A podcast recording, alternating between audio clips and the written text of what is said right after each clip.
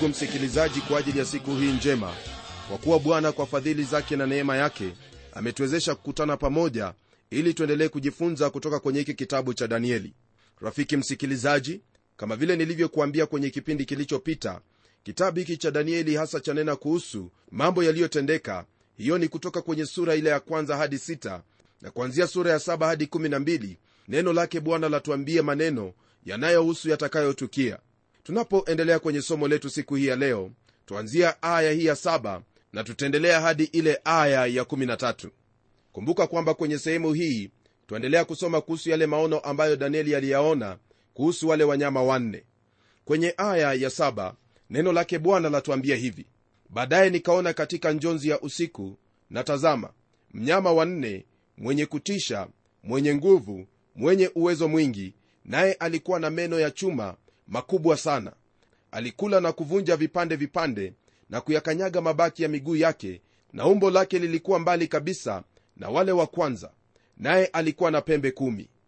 Rafiki msikilizaji mnyama huyu mwenye kutisha ambaye alikuwa na pembe kumi anaakilisha ile dola ya kirumi au ule utawala wa kirumi ambaye yasawasawana na ile miguu ya chuma katika ile sanamu ambaye nebukadreza aliiota kwenye sura ya pili habari zaidi au maelezo zaidi kuhusu jambo hili tutaliona tutakapofikia kwenye aya ile ya 19 hadi 28 katika kitabu hiki cha danieli sura ya 7 sehemu hii ambayo tuendelea nayo hapa hasa yahusika sana na mnyama wanne kuliko wale wengine watatu.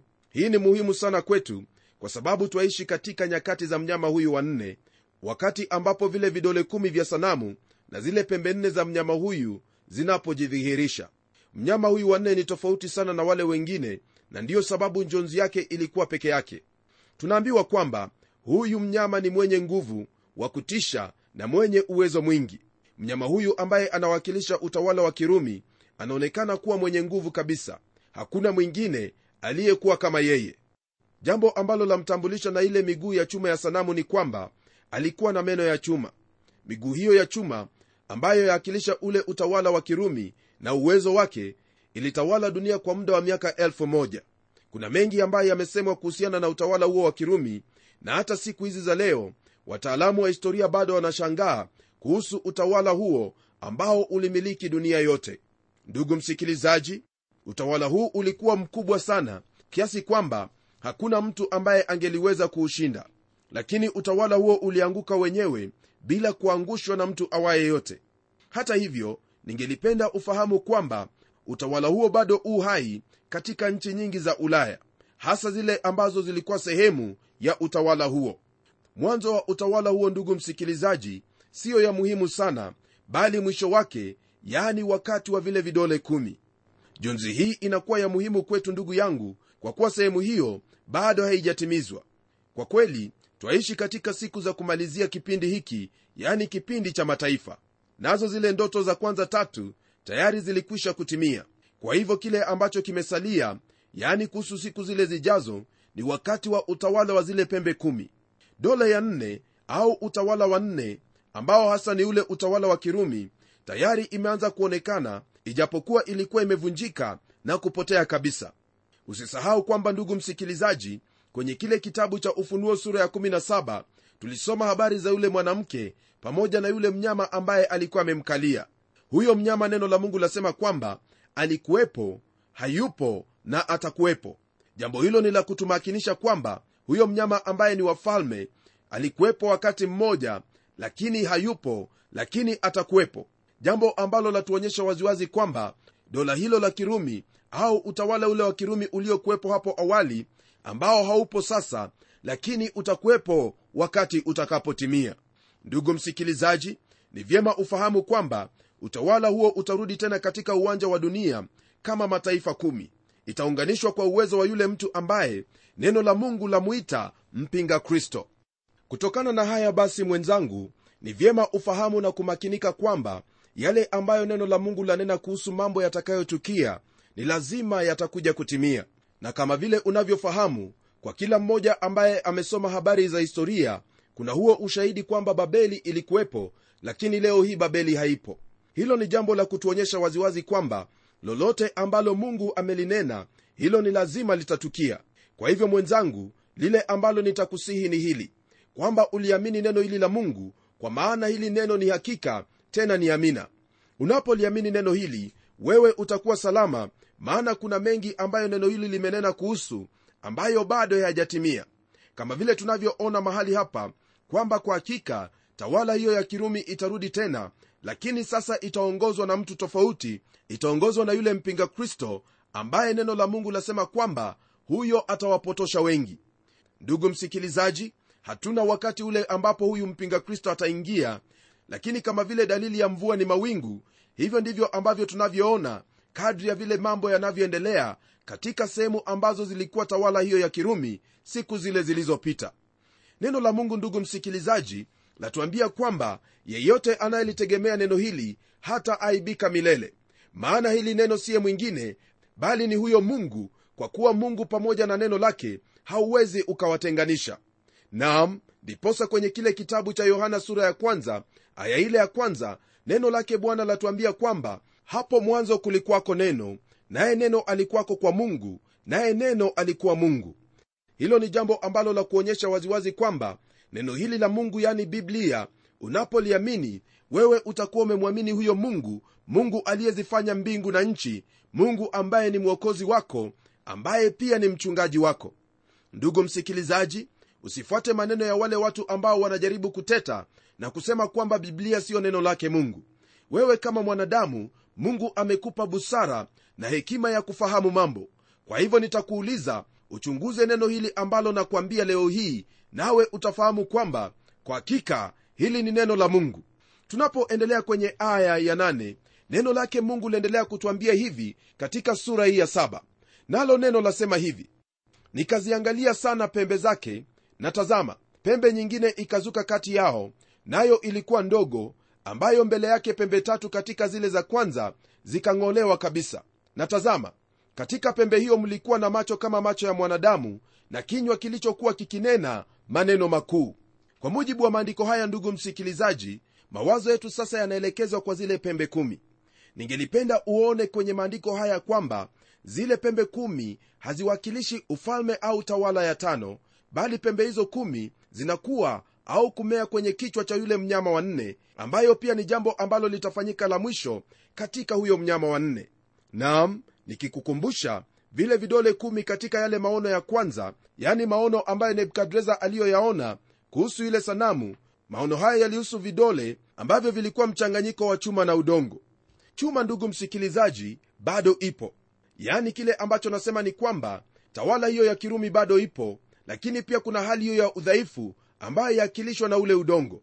Na la ziada lile ambalo nafikiria ni kwamba chuma hiyo inaakilisha ule utawala wa mtu mmoja utawala wa kiimla na kimabavu na kisha ule udongo inaakilisha umati ambao mara nyingi huwa ni katika mfumo wa kidemokrasia.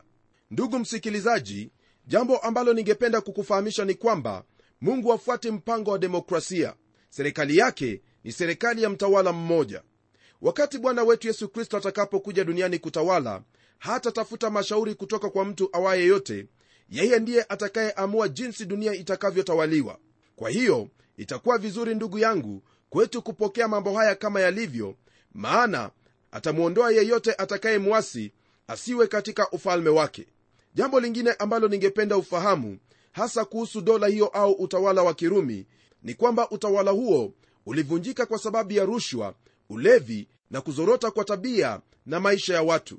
Kila moja kati ya falme hizo nne zilianguka kwa sababu ya ulevi na maisha yasiyofaa. Rafiki yangu ulevi ni jambo ambalo yoyote anayejihusisha nalo mara moja anajipata kwamba hawezi kuenenda mbele hata kidogo. Jambo hili ni jambo ambalo laonyesha waziwazi kwamba taabu ambayo tunayo kubwa si habari ya madawa ya kulevya ambayo serikali imefanya kila juhudi ya kukomesha tatizo hilo bali shida au janga kubwa ambalo tunalo leo hii ni habari za ulevi. Nam ulevi ni jambo ambalo litazorotesha nchi katika kila njia litaleta umaskini litaendelea kuwafanya watu wawe jinsi ambavyo haiwafai kuwa. Hilo ndilo ambalo lilifanyika katika tawala hiyo ya kirumi kabla utawala huo haujaanguka. Ndugu msikilizaji katika maisha yako ni vyema ufahamu kwamba haijalishi ni nani atakayekwambia kwamba kunywa kidogo. Maana neno la mungu linatuambia waziwazi katika kile kitabu cha mithali kwamba yeyote anayekunywa mvinyo yeye hufanyika mtumwa wa ile mvinyo isitoshe rafiki yangu utakuta kwamba mambo mengi ambayo yametendeka mambo ambayo ni mabaya kama vile kulawiti au kufanya mambo yaliyochukizo yanafanyika wakati ambapo watu ni walevi. Nitakualika ndugu msikilizaji tuandamane moja kwa moja hadi kile kitabu cha mwanzo sura ile ya 19 ili uweze kuona maafa ambayo ulevi huleta. Twasoma kwenye aya hii ya 30 ambayo ina habari zake lutu. Nam neno la mungu latuambia hivi toka aya hii ya 30 hadi ile aya ya 38 lutu akapanda kutoka soari akakaa mlimani na binti zake wawili pamoja naye kwa sababu aliogopa kukaa katika soari. Akakaa katika pango yeye na binti zake wawili. Yule mkubwa akamwambia mdogo baba yetu ni mzee wala hakuna mtu mume katika nchi atuingilie kama ilivyo desturi ya dunia yote. Haya na tumnyweshe baba yetu mvinyo tukalale naye ili tumhifadhie baba yetu uzao wakamnywesha baba yao mvinyo usiku ule akaondoka huyo mkubwa akalala naye wala yeye hana habari alipolala wala alipoondoka. Ikawa siku ya pili mkubwa akamwambia mdogo tazama nimelala jana na baba yangu tumnyweshe mvinyo tena usiku huu ukaingie ukalale naye. Wakamnywesha tena baba yao mvinyo usiku ule akaondoka mdogo akalala naye wala yeye hana habari alipolala wala alipoondoka basi hao binti wote wawili wa lutu wakapata mimba kwa baba yao. Yule mkubwa akazaa mwana akamwita jina lake moabu. Huyo ndiye baba wa moabu hata leo. Na yule mdogo naye akazaa mwana akamwita jina lake benami. Huyo ndiye baba wa waamoni hata leo. Maandiko haya ambayo tumeyasoma ndugu msikilizaji ni maandiko ambayo yanatuonyesha waziwazi kwamba ulevi ni jambo ambalo laweza kumfanya mtu kutenda yale ambayo hangeliyatenda iwapo angelikuwa hajalewa. Msikilizaji wangu mtu asikudanganye kwa vyovyote vile kwamba unaweza kushinda nguvu za mvinyo maana nguvu ambazo zipo kwenye mvinyo ni nguvu ambazo hakuna mwanadamu ambaye iwaweza kuzishinda. Nam ni vyema kukaa mbali na mvinyo nawe utaishi maisha ambayo ni akili iliyotimamu akili ambayo ni sawa kabisa waweza kuwaza na kuwazua na kufikiri kabla haujatenda tendo lolote tunapogeukia aya ya tisa ndugu msikilizaji kwenye sura hii ya saba ya kitabu hiki cha danieli twaingia kwenye kipengele hiki ambacho chanena kuhusu jonzi ya huyo ambaye alikuwa mfano wa mwanadamu akija kwa mawingu. Neno lake bwana latuambia hivi kwenye aya hii ya tisa. Nikatazama hata viti vya enzi vikawekwa na mmoja aliye mzee wa siku ameketi mavazi yake yalikuwa meupe kama theluji na nywele za kichwa chake kama sufu safi kiti chake cha enzi kilikuwa miali ya moto na gurudumu zake moto uwakao.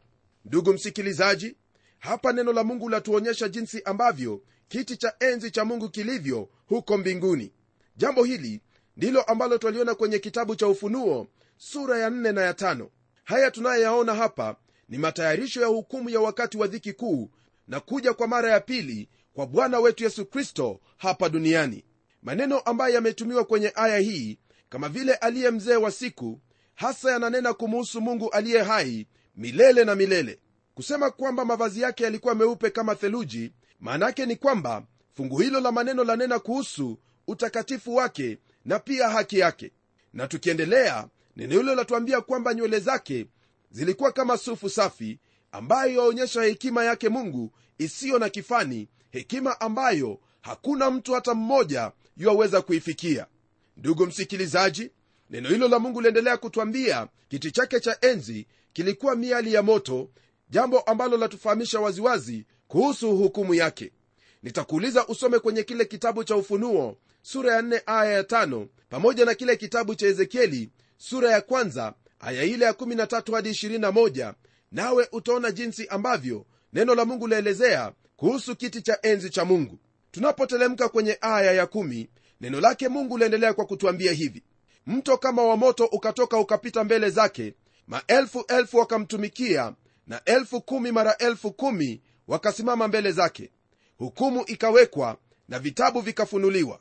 Ndugu msikilizaji hili ambalo twalisoma kwenye sehemu hii yani aya hii ya kumi haineni kuhusu hukumu ya mungu ambayo itakuwa katika kiti kikubwa cha enzi cheupe kitakachokuwepo baada ya utawala wa kristo wa miaka elfu bali ni mwanzo wa hukumu ya dhiki kuu na pia ni kwa matayarisho ya kurudi kwa yesu kristo ili kuanzisha utawala wa miaka elfu hapa duniani. Kisha kwenye aya ya11 katika kitabu hiki cha danieli sura ya 7 neno lake mungu liendelea kwa kutwambia yafuatayo. Nikatazama wakati huo kwa sababu ya sauti ya yale maneno makubwa iliyoyasema ile pembe. Nalitazama hata mnyama yule akauawa mwili wake ukaharibiwa akatolewa ateketezwe kwa moto ndugu msikilizaji wakati mungu anaposhughulika kutayarisha hukumu huko mbinguni ili kuwachagua watakaoingia katika ufalme wake kristo ile pembe ndogo ilikuwa inamtukana mungu na kunena maneno ya kiburi kwa sauti kubwa. Naam hili ndilo ambalo pia twalipata kwenye sura ya 13 aya ile ya 5 na 6 katika kitabu cha ufunuo. Licha ya pembe hiyo ndogo kunena mambo ambayo itakuwa ikiyanena mambo ambayo ni ya makufuru hukumu yake tayari imekwisha tajwa na kupangwa na ufalme wake ni lazima utaangamizwa. Rafiki msikilizaji kama vile tulivyoona hapo mwanzo kilicho cha muhimu katika huu ufalme ambao unawakilishwa na huyu mnyama wa nne ni mwisho wake na wala siyo mwanzo wake. Hii pembe ndogo itatokea muda mfupi tu kabla ya kurudi kwa yesu kristo ili kuhukumu mataifa na watu wote walio hai. Wakati huo utakuwa ni wakati wa dhiki kuu tunapoendelea kwenye aya ya12 neno lake mungu liendelea kwa kutwambia yafuatayo. Na kwa habari za wale wanyama wengine walinyang'anywa mamlaka yao walakini maisha yao yalidumishwa kwa wakati na majira. Naam kwa maandiko kutwambia jinsi hiyo ndugu msikilizaji hiyo ina maana kwamba zile falme ambazo zilikuwepo pale awali ijapokuwa hazipo mawazo yao na filosofia zao bado zipo na zitafunuliwa zaidi wakati wa dhiki kuu na kama vile unavyofahamu jambo hili kuhusu demokrasia ni jambo ambalo lilitokana na wale wa yunani na kuhusu hali ya kutawala ni jambo ambalo lilitokana na wale warumi jambo hili ndugu msikilizaji ni jambo ambalo latuonyesha kwamba hali au mawazo na filosofia za falme hizo bado zipo naam zitaendelea kuwepo kwa muda huo ambao mungu amezikirimia kwenye aya ya 13 neno lake mungu liendelea kwa kutwambia hivi nikaona katika njonzi za usiku na tazama mmoja aliye mfano wa mwanadamu akaja pamoja na mawingu ya mbingu akamkaribia huyo mzee wa siku wakamleta karibu naye. Rafiki msikilizaji hili ambalo twalisoma hapa ni jambo ambalo lapatikana katika agano jipya. Kwenye maandiko haya twaona kwamba mwana wa mungu aliye mbinguni alipewa mamlaka ili achukue falme zote za dunia kutoka kwa watu wa mataifa na kuthibitisha ufalme wake yesu alitaja juu ya wakati huu alipokuwa mahakamani mbele ya wakuu wa dini. Tunaambiwa hivi juu ya wakati huo katika kitabu cha marko sura ile ya 14 aya ya 61 na 62 kuhani mkuu akamuuliza tena akamwambia wewe ndiwe kristo mwana wake mtukufu? Yesu akasema mimi ndiye. Nanyi mtamwona mwana wa adamu mkono wa kuume wa nguvu akija na mawingu ya mbinguni. Ndugu msikilizaji pamoja na hili ambalo tumelisoma twaona kwamba kabla ya kuzaliwa kwake yesu kristo malaika alitangaza habari hizi kwenye kile kitabu cha luka sura ya kwanza aya ile ya 32 akisema maneno yafuatayo huyo atakuwa mkuu ataitwa mwana wa aliye juu na bwana mungu atampa kiti cha enzi cha daudi baba yake. Rafiki msikilizaji haya ambayo twayaona hapa ni kwamba yesu kristo ndiye haya ambayo twayaona hapa ni kwamba yesu kristo ndiye lile jiwe lililochongwa pasipo kazi ya mkono ambalo lilivunja sanamu vipande vipande naye ndiye atakayeuthibitisha ufalme wake mungu hapa duniani. Kwenye zaburi ya pili aya ile ya saba neno lake bwana latuambia hivi nitaihubiri amri bwana aliniambia. Ndiwe mwanangu mimi leo nimekuzaa. Naam maneno haya ambayo neno la mungu lasema kwamba leo amemzaa hasa maneno haya yananena kuhusu kuzaliwa kwake yesu kristo kutoka kwa wafu. Kisha kwenye zaburi hiyo aya ile ya nane neno la mungu liendelea kwa kutwambia hivi uniombe nami nitakupa mataifa kuwa urithi wako na miisho ya dunia kuwa milki yako. Ndugu msikilizaji yesu kristo atazichukua falme za dunia hii kama vile tulivyosoma kwenye kile kitabu cha ufunuo sura ile ya tano aya ya 11 hadi 14 tunapoendelea zaidi kwenye zaburi hii ya pili aya ile ya 9 neno lake bwana laendelea kwa kutwambia hivi. Utawaponda kwa fimbo ya chuma na kuwavunja kama chombo cha mfinyanzi. Hili ndilo ambalo yesu kristo atalitenda mara tu atakaporudi hapa duniani. Rafiki msikilizaji haya yote ambayo twayaona kwenye maandiko haya ni mambo ambayo mungu ameyanena na kwa hivyo ni mambo ambayo ni hakika. Elewa kwamba katika yote ambayo unayoyafanya na yote unayoyafikiria ni vyema ufikirie jambo hili kwamba haya ambayo tumeyasoma yaliandikwa karne nyingi sana kabla ya yale ambayo yohana aliyaona. Tena jambo lingine ndugu msikilizaji ni kwamba danieli alikuwa akiona ndoto hizi au jonzi hizi wakati ambapo ufalme wa babeli ulikuwa unakaribia mwisho kabisa. Lakini yohana katika ufunuo wake aliona yale ambayo aliyoyaona ambayo yanathibitisha yale ambayo danieli aliyaona katika utawala wa kirumi. Ndugu msikilizaji haiwezekani kwamba mtu yuaweza kubuni haya mambo ambayo twayaona kwenye neno hili. La hasha! Haya yote ndugu yangu ni mambo ambayo yalitoka kwenye sehemu moja lakini yakapitia katika vyombo tofauti yani yohana pamoja na danieli. Ndugu msikilizaji sehemu hiyo moja ni roho wake mungu ambaye anafahamu mambo yote. Kwa sababu hiyo nitakuhimiza uliamini neno hili na uendelee kulitafakari na zaidi ya yote utende jinsi ambavyo neno hili linakuagiza. Neno hili la mungu latuonyesha waziwazi kwamba ufalme wake mungu utakuwepo na kwa sababu hiyo nitakusihi uchukue hatua za kujisajili katika ufalme wake mungu. Na njia ya kujisajili katika ufalme wake mungu ni kumwamini huyo ambaye ni mwana wake yani yesu kristo. Nam alikuja hapa ulimwenguni mara ya kwanza kama mwokozi lakini mara ya pili anakuja kama hakimu na pia kama mtawala. Kwa hivyo mwamini kristo nawe utakuwa jinsi ambavyo neno la mungu lasema kwamba wewe utakuwa mrithi pamoja naye. Hebu tuombe pamoja. Mungu wetu uishie milele na kushukuru kwa ajili ya muda huu ambao umenipa pamoja na ndugu yangu muda ambao umetumakinisha na kutufahamisha kwamba kwa hakika yale yote ambayo uliyanena yatatimia kwa wakati wako. Letu sisi ni kujiandaa na kuzidi kukusubiri wewe ambaye ni mwokozi wetu wewe ambaye ni mfalme unayekuja utakayetawala ulimwengu milele na milele.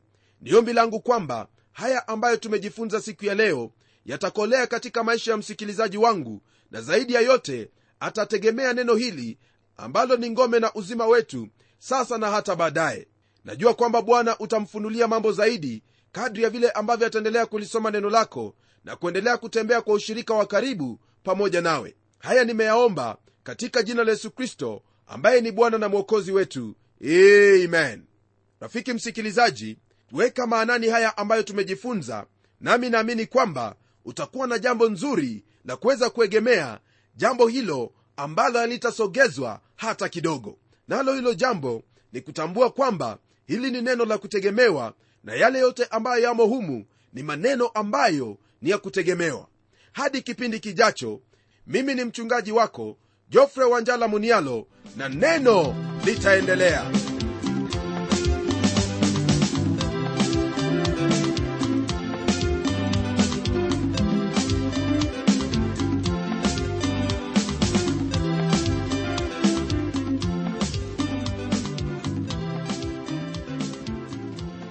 natumai yale yote ambayo tumefundishwa yatatusaidia kuishi maisha matakatifu tukiyatilia maanani. Tutakuwa nuru katika ulimwengu huu wa dhambi. Na iwapo una swali au pendekezo tafadhali tuandikie barua ukitumia anwani ifuatayo. Andika barua yako kwa mtayarishi kipindi cha neno transworld radio.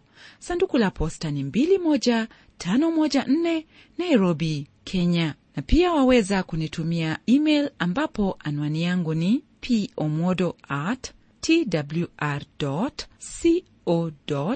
ke na kama kawaida na kusihi tafadhali tutembelee kwenye websaiti yetu kwa mengi zaidi. Anwani yetu ya website ni www twr africa org. Na hadi wakati mwingine ndimi mtayarishi wa kipindi hiki pamela omodo nikikwaga nikisema amani ya bwana iwe pamoja nawe na neno litaendelea